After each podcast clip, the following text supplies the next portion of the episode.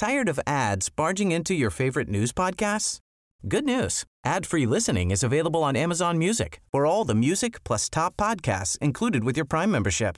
Stay up to date on everything newsworthy by downloading the Amazon Music app for free or go to amazon.com slash news ad free. That's amazon.com slash news ad free to catch up on the latest episodes without the ads. Say hello to a new era of mental health care. Cerebral is here to help you achieve your mental wellness goals with professional therapy and medication management support. 100% online. You'll experience the all new Cerebral Way, an innovative approach to mental wellness designed around you. You'll get a personalized treatment plan from a therapist, prescriber, or both in a safe and judgment free space. Your cerebral therapist or prescriber will outline a customized plan with clear milestones along the way so you can get to feeling your best. With Cerebral, you're not alone in your mental health journey. We're here to empower you to live a fulfilling life. So take that first step towards a brighter future and sign up today at cerebral.com slash podcast and use code ACasts to get 15% off your first month. Offer only valid on monthly plans. Other exclusions may apply. Offer ends July 31st, 2024. See site for details.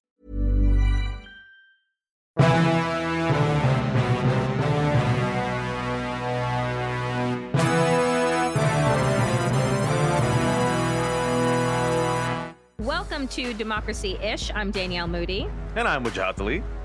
And we are very excited to be joined by Brendan Ballou, who is a federal prosecutor and served as special counsel for private equity in the Justice Department's antitrust division, which is a mouthful, uh, and is also the author of Plunder Private Equity's Plan to Pillage uh, America.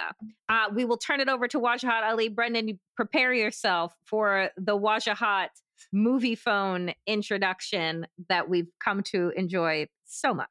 Brendan Ballou, special counsel at the Department of Justice, was part of the original team that brought suit in US v. Google and leads the department's work on private equity and interlocking directorates. He's also a graduate of Columbia University and Stanford Law School. As Daniel said, his book, Plunder Private Equity's Plan to Pillage America, will be published in the first week of May. That's why I pretty much just do this podcast, Brendan, for Yeah. moments like that.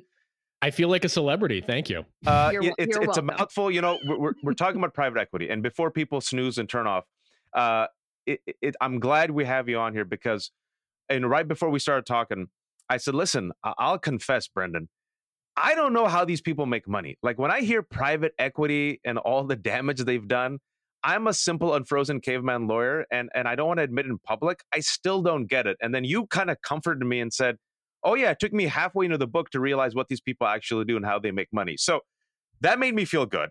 For the rest of the folks who are listening, private equity, we keep hearing about it. What is it? How do these people make so much money?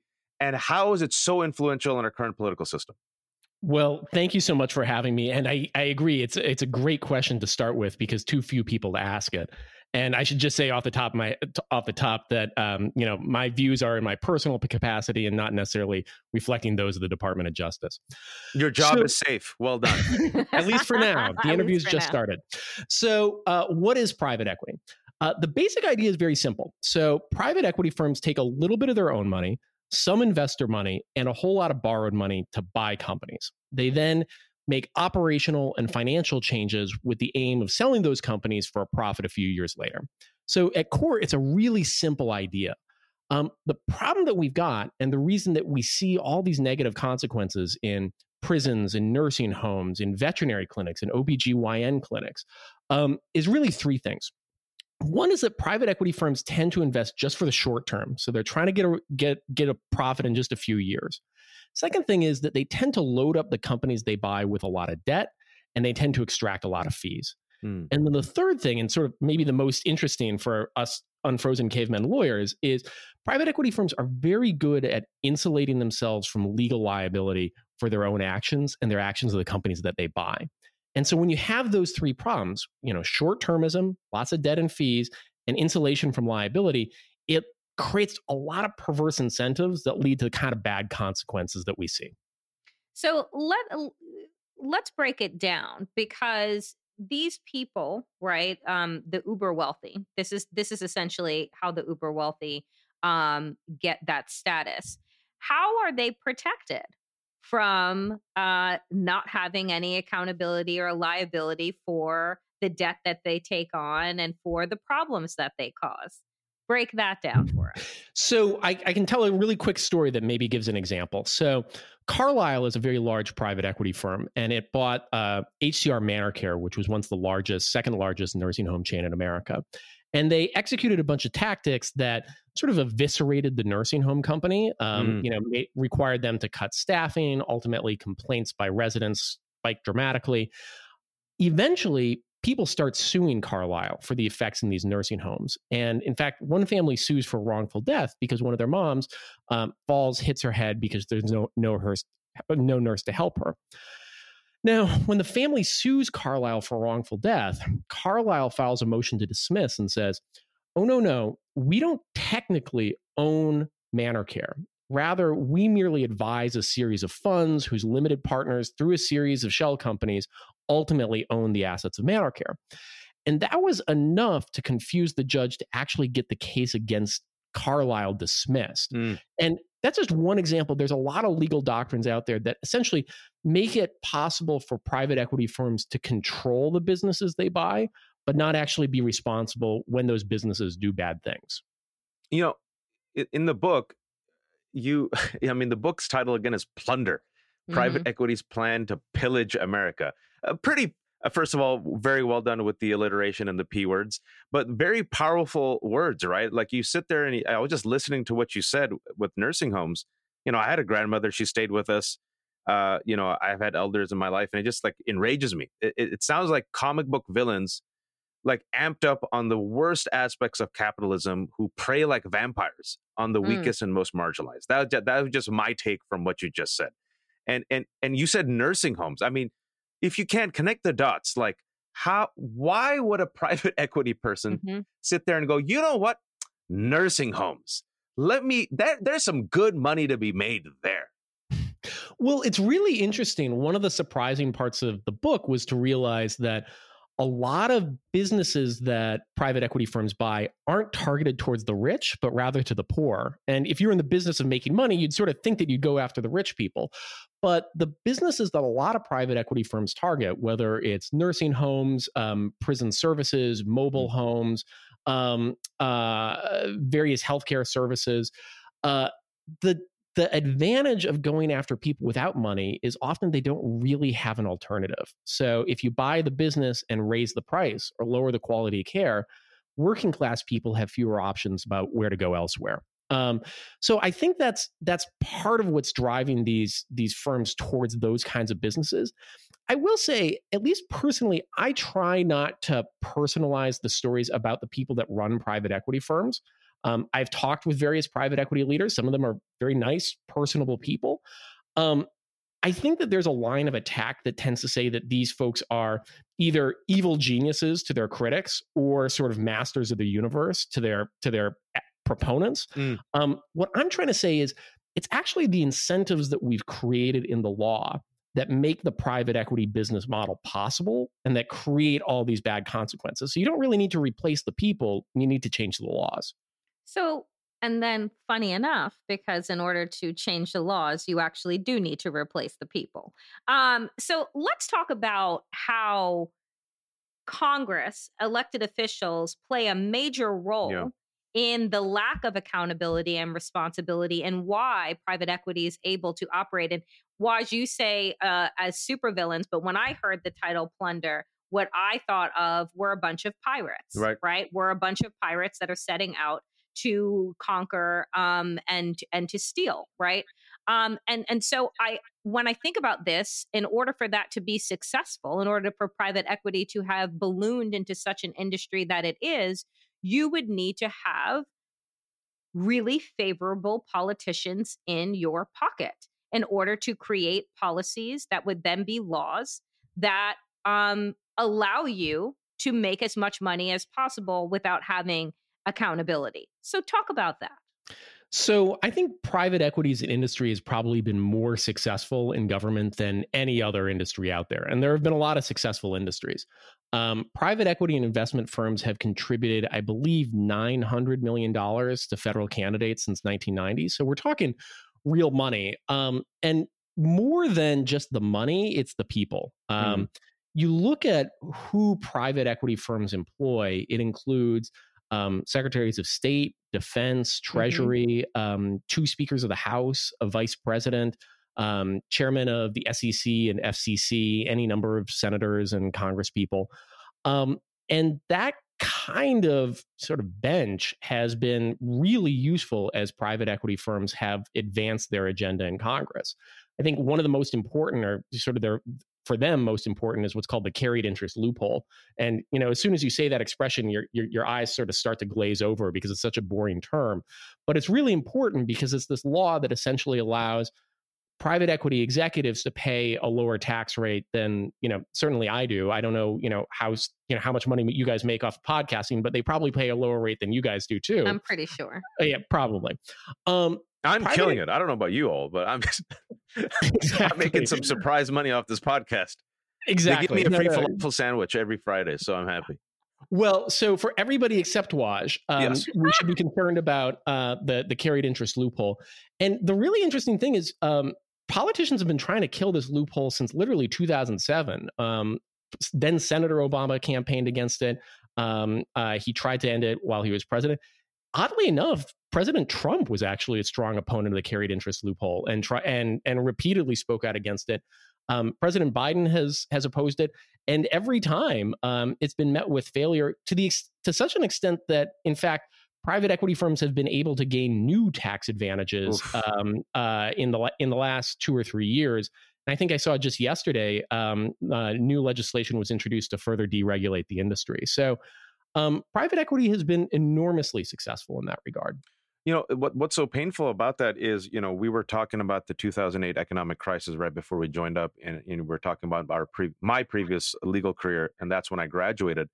And that was a result of similar individuals who took advantage of lax uh, regulation and thanks to human greed and thanks to lack of oversight helped create the worst recession that that previous generation had ever seen well we lived through it and now you fast forward uh, 15 years right and here we are listening to you saying oh by the way there's even less regulation now. Uh, and i'm sitting here wondering how can the, those who are entrusted to you know hold uh, individuals accountable uh, those who are entrusted to be the guardrails how can we actually expect congress brendan to do its job when much like the pharmaceutical industry and human nature you realize well there's going to be a career after congress and i could sit on the board or i could be an advisor and if i'm too harsh against them well they won't go to me. They'll just go to the other person who's kind, right? Is there any way to take away the incentive in Congress? Uh, you know, to to because just human nature. Brendan says, like, if I'm sitting there, like, I got kids, I got to send them to college. Uh, what am I to do after I leave Congress or the House? I'm going to go become a lobbyist or advisor or join a private equity firm. Mm-hmm. Like, so who watches The Watchmen? So, um, unless we figure out a way to change human nature, I think that there's always going to be strong incentives for people to to go work for private equity firms or other folks that are are willing to pay well. Um, and I will say that that Congress, I think, has has uniquely struggled to address this issue. Um, uh, partly for the reasons that you suggested around contributions and people thinking about their their sort of future employment after elected office. That said, as we're thinking about, you know, sort of how to constrain the private equity business model to make it less less destructive, I actually think that there are a lot of levers of power, not just Congress. So, you know, one of the things that's been really encouraging has been to see um, activism, for instance, around um, prison phone systems, which are owned by and large by mm-hmm, private equity mm-hmm. firms. Um, Bianca Tylek and Worth Rises, to, to shout out just one organization, but there are many others, have been enormously successful at um, sort of reshaping or stopping the, the business model there. Um, that's been happening at a state and local level, but also at a federal one. I think that there have been similar movements going on around, for instance, um, uh, nursing homes, which we were just talking about, to get minimum staffing. Um, there's now rulemaking going on at the Department of Health and Human Services on that.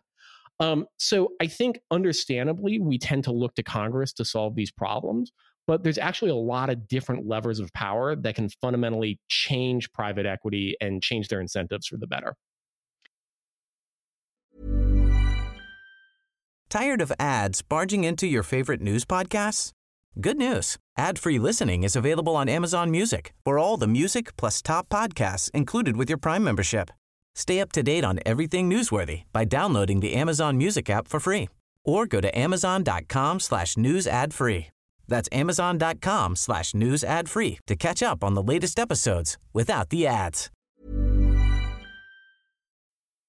You know what? I want to go back to one of the things that you said um, at the beginning when we when Wajid asked the question, well, why would you go into a nursing home? Like, why is that a business that you would get into? And the response that you gave was that, you know, a lot of these private equity firms go after low low income um uh i guess needs industries places where these people go to and i want to i want to talk about that and what is it because one of the things that i find and i know that we are at a period in Uh, our society where we really do want to eat the rich right? Where you have you have you have a, a, a bucket, pocket, a pocket of people who are taking you know space shuttles to you know to outer space and then you have people that can't put food on their table. The pandemic illuminated what many of us who have worked in justice areas have seen right for so long and then it showed us like look at look at who you call essential when it's needed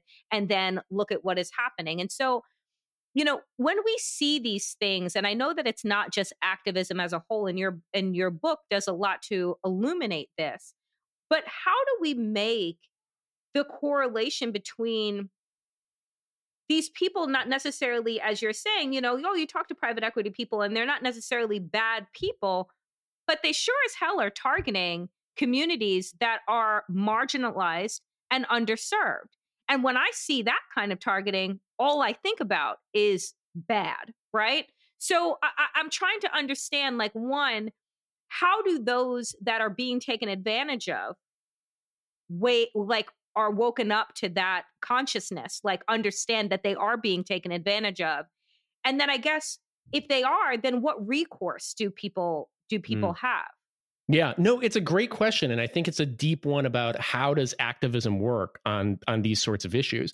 One of the challenges that we've got with private equity is it's everywhere and nowhere. Um, you know, private equity firms spent 1.2 trillion dollars buying businesses in 2021, and yet. Mm. You know, it's very unlikely that you're going to see a company, you know, your veterinary clinic say that it's a Mars owned company or that your, um, you know, nursing home chain is a is a Carlyle business or something like that. Um, it's hard to to see where private equity is. Um, you guys are, you know, your podcast and others are sort of doing the hard work of helping to educate people about the idea of private equity and all the areas that it's spread. I the the thing that makes me hopeful is I have seen a lot of activism on specific issues where private equity is active. So prison mm-hmm. services right. we just mentioned. And I have to say, I think actually activists are uniquely powerful on this on a, in a way that they aren't on some other economic justice issues. So, just to make that very specific, private equity firms um, need to get their money from somewhere to buy up businesses.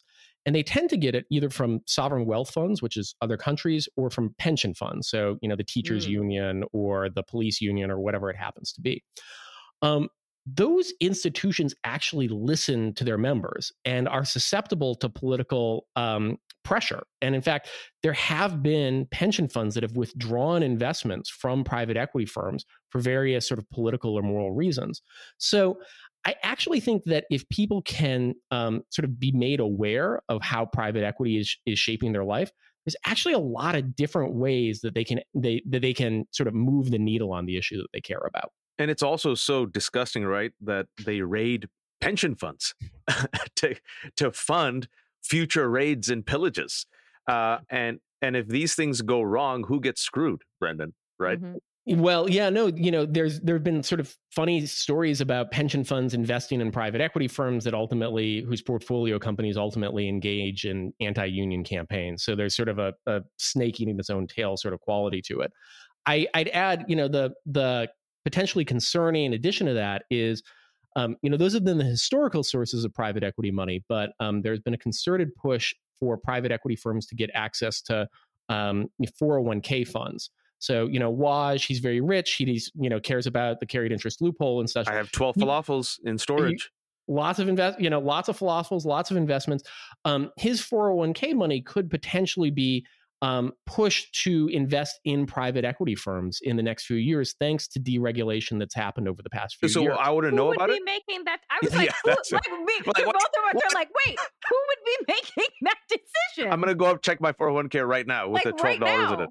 Yes. So it it hasn't happened yet. So just to give you guys some color, Wow. um, in uh, 2019, 2020, um, the Department of Labor, in conjunction with the Securities and Exchange Commission, issued a letter that essentially insulated um, 401k investment managers from liability for investing in private equity firms. Now, there are any securities lawyer is going to quibble with some things that I just said there, but that's the that's the short version of the story. Um, that letter has since been partially walked back, but not entirely. Um, what it means is basically private equity firms are now in sort of the active campaign mode uh, to try to get 401k money in the next few years. Paul McLeod at Capitol Forum has done really important reporting on this. So, like, uh, okay, let me let me let me pull pull myself back from from the edge because I want to scream. Um, what is the goal here, Brendan? Is it just like because at, at, at some point I we look at the politics of this and I look at you know the the greed of it all and Mm. I'm thinking to myself, wow. So it's not enough to go after certain people's pensions because pensions really don't exist, right, in the United States, the, in in the way that they did in the 1950s, 60s, and 70s. That kind of was eroded uh, through through Reagan and the Republicans, right? It's it's work- you inshallah work- pension, Danielle. Right. Inshallah yeah, pension. Right. So so that's gone. You then have 401ks, which most or you know, most companies and organizations, okay, maybe they do 5%. Maybe if you're lucky, they do 10% Mm. investment on top of what you're already investing. And your hope there, right, is that at some point, uh, inshallah, you'll be able to retire at the ripe old age of 65, when of course, you know, our life expectancy is backsliding, and that's been for the last three years. So maybe you get a good 10 uh, uh, uh, of time. So now, if they go after four, is it is the goal just to bankrupt us all? Like, is the goal just to create like a permanent, like fiefdom, underclass, indentured servitude with the select one percent on top, and the rest of us just unequivocally fucked? I don't think any of the private equity leaders think of themselves in such political terms. Mm. I think what they, I think many of the, you know, uh, the head of Carlyle Group says that private equity is the world's uh, most noble profession. And I'm paraphrasing slightly. Um, Did he write Uh, that in the Bible? Face eating testament? leopard says eating faces are good for humanity. you know, and it's that- vitamin that rich. Yeah, he does have a sense of humor. He may have been saying it ironically. I don't know. I've only read the transcript, but he, um, uh, you know, the the largest private equity firms have extraordinary ambitions. Um, KK, uh, KKR and Blackstone um, aim to have a trillion dollars in assets under management each in the next few years. Um, so we're we're talking about you know um, uh, wealth that's on the magnitude of you know a small country. Um, so they, they they certainly have big ambitions. it's uh you know i go back to what i said supervillain uh and and i was very aware of the the pirate language but this is you know this is the it, for me at least and and i only speak for myself uh brendan i hope democracy ish doesn't get uh, offended and and fire me but this is you know human greed run rampant right just when you can instead of being content you're like well why did why not if i can get money from the nursing homes if i could take money from the housing industry if i could take money from healthcare if I could take money from prisoners, let's do it. Uh, I want to go back to something that you said because I want you to connect the dots for folks, right? The prison industrial complex. Uh, in the United States of America, we incarcerate uh, more than 2 million people, more than any other country on earth, right? Uh, it's, it's a very profitable industry that wreaks havoc um, on generations, on communities. Uh, when you talked about the, the phone, you know, both my parents were incarcerated once, so I'm very familiar with uh, the, just the struggle to talk and how much it used to cost, right? People had no idea. Just connect the dots for us uh, about how private equity targeted the private industrial complex, uh, excuse me, the private prison complex, and how, like you mentioned, activists were able to fight back. I think if you can give us that narrative arc, it will be really helpful just to give us Yeah. some hope. So, private equity firms have been very interested in sort of every aspect of prison services. So, you mentioned phones. Um, Securus, Global Tel Link have all at various times been owned by private equity firms. There have been serious accusations that they have significantly raised the rates to such an extent that, at least in in in some places, I don't want to ascribe it to either of those two com- companies specifically. Um, you know, it could cost twenty five dollars for a fifteen minute call um, which is just pretty extraordinary for when you consider most people who are in prison. Um, but it's not just phones. Uh, private equity firms also got very interested in prison healthcare services um, mm. and bought up the leading leading prison healthcare services. There have been a lot of lawsuits um, against those companies. Um, there's a very tragic one, for instance, of a woman who was forced to give birth by herself alone in a cell because um, the contractor refused to provide her care. Um, and then sort of ancillary services that you might not think about. One is um, a prison release card, uh, which is back in the day, if um, you know Danielle or I had to spend you know the night in jail for a DUI or something like that, I get picked up, and um, you know I would give whatever cash was in my pocket to the to to the jail. When I came out in the morning, they'd give me the cash back. That was in no the long- movies in the 80s and 90s, if you remember that. They used to show that. Yeah, exactly. The beginning of Ocean's Eleven. So, you know, like, um, but now if I were to go, you know, get a DUI and come out the next morning, uh, I wouldn't, in many places, I would no longer get cash. I would get uh, a debit card. Um, and that debit card would nominally have the money that I would have on it, but um, there would be an activation fee, there would be a withdrawal fee, there would be a balance in- inquiry fee, and as alleged, there'd even be an inactivity fee.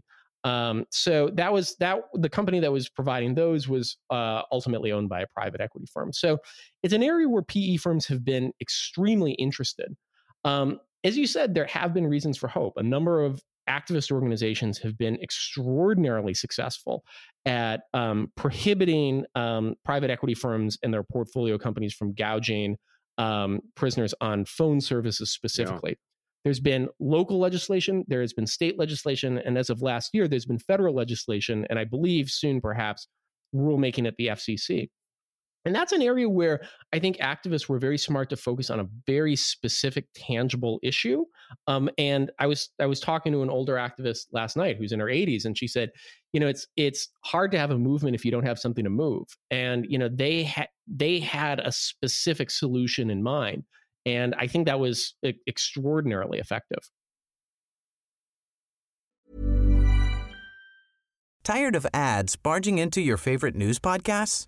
Good news. Ad-free listening is available on Amazon Music for all the music plus top podcasts included with your Prime membership. Stay up to date on everything newsworthy by downloading the Amazon Music app for free or go to amazon.com slash news ad free. That's amazon.com slash news ad free to catch up on the latest episodes without the ads. You know, eh, eh, the thing that I find, I guess, and maybe this is a product of what Democrats, what we do wrong, which is concentrate all of our attention and all of our activism towards Congress, toward the power of the executive branch the you know congress and saying like they alone can fix it. And i think that what i'm hearing from you is that so much has been done but it has only been it has been done at the state and local level and not at the national level. And so when i think about because i i remember reading recently about the the phone charges and it never it never these things don't occur as they're happening because they've always happened. It's like, oh, well, it's always been that way. There's always been, you see it in the movies, the collect call from prison. Like that's just the way that it is. But you don't think about how it harms communities and how they're already gouged when they're down and out.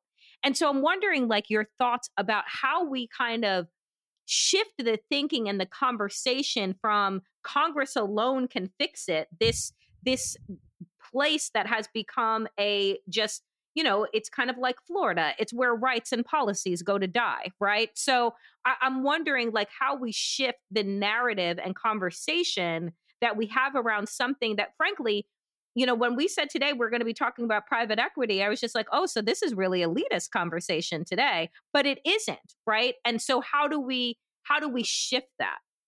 I think it's a great question. And I think your point that this is not an elitist conversation, yeah. that this right. is something that affects every person in America, if you, um, you know, go to the veterinarian, if you go to the OBGYN, if you buy contacts or jeans, uh, you may, you know, if you pour water in some towns and pay your water bill, you may ultimately be paying a private equity firm. I, I mean, when we, uh, you know, I say in the book, it's it's private equity literally right in front of you. In that um, we license the font from a company that was owned by a private equity firm, so it it surrounds all of us. It's not an elitist conversation. Now, how to sort of move that conversation towards action is is I think a really important question that you ask, which is there are a number of organizations that are really doing important work already. Um, Americans for Financial Reform, the Private Equity Stakeholder Project have been active. American Economic Liberties Project have been doing has been doing important work on this.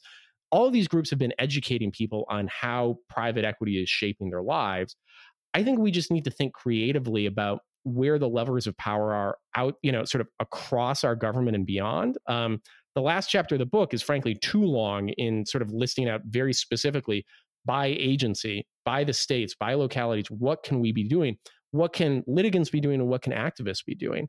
Um, I think what we just need to do is recognize that private equity is more than just you know um, uh, a cartoon of people you know people being greedy or something like that. Mm. It's a business model that we created 40 years ago, and we keep creating sort of flawed business models every 40 years in America. If it wasn't private equity, it would have been savings and loans. If it wasn't S&Ls, it would have been conglomerates. If it wasn't conglomerates, it would have been trusts. You know, it's we just do this every couple decades.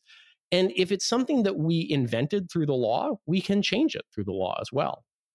You know, you say it's something that we keep doing, right? So here, here's my cynical take on it, right? it's like savings and loans, disaster, derivatives, disaster, right? Now, dot com boom back in the day, right? Uh, uh, you know, the the mortgage backed securities, just like every five to ten years, the same players who wreak havoc on the marginalized, on the middle class, on the poor, mm-hmm. get to fail up and do it again. Yep. And you know, with private equity firms and what you've laid out in the past half hour, and I really appreciate it, Brendan. I and I hope our listeners uh, find it illuminating as well, because I don't think you know. I, there's something what Daniel said is that you people feel like, oh, this is an elitist conversation. I'm a simple person. I don't understand it. And then when you ask people, can you explain derivatives? They're like, uh, the people in Wall Street couldn't explain derivatives, and, and even like you know so it, I think that's important for people to know that people who are allegedly smarter than us aren't that smart, and oftentimes act like con men, and oftentimes they're just wing, winging it, right? But I, I do feel a sense of hope from what the examples you've given me with activists doing stuff. But I, I just maybe you can check me on this. I feel like anytime a senator really cares, like a, a, an Elizabeth Warren, whether you like her or not, whatever, but like when someone's ringing the alarm and says, "Yo, this is happening," she gets shut down. The powers that yep. be, and I'm not a conspiracy theorist at all, but you know, you talk about uh, the wealth, the power, the, the, the the intersection between politics and media and business. She's seen as radical. She's sidelined by her own party. So how do we get to? Is it going to get to a point, Brendan, where they literally raid our 401ks to make the majority stand up and say enough? Right? Like, what's the what's the breaking point? And and pardon me again for my cynicism because I'm 42 years old and I see this happening every 10 years. Mm-hmm. So it's a good question. And I mean, what I always point people towards is, you know, private equity, the business model is a big problem, um, but it's a problem we've solved at least once before. Um, private equity, at least as it's currently structured, is extremely similar to the trusts of the 1910s and 1920s. Um, and you know the oil trust, you know the oil trust, steel trust, tobacco trust, and so forth.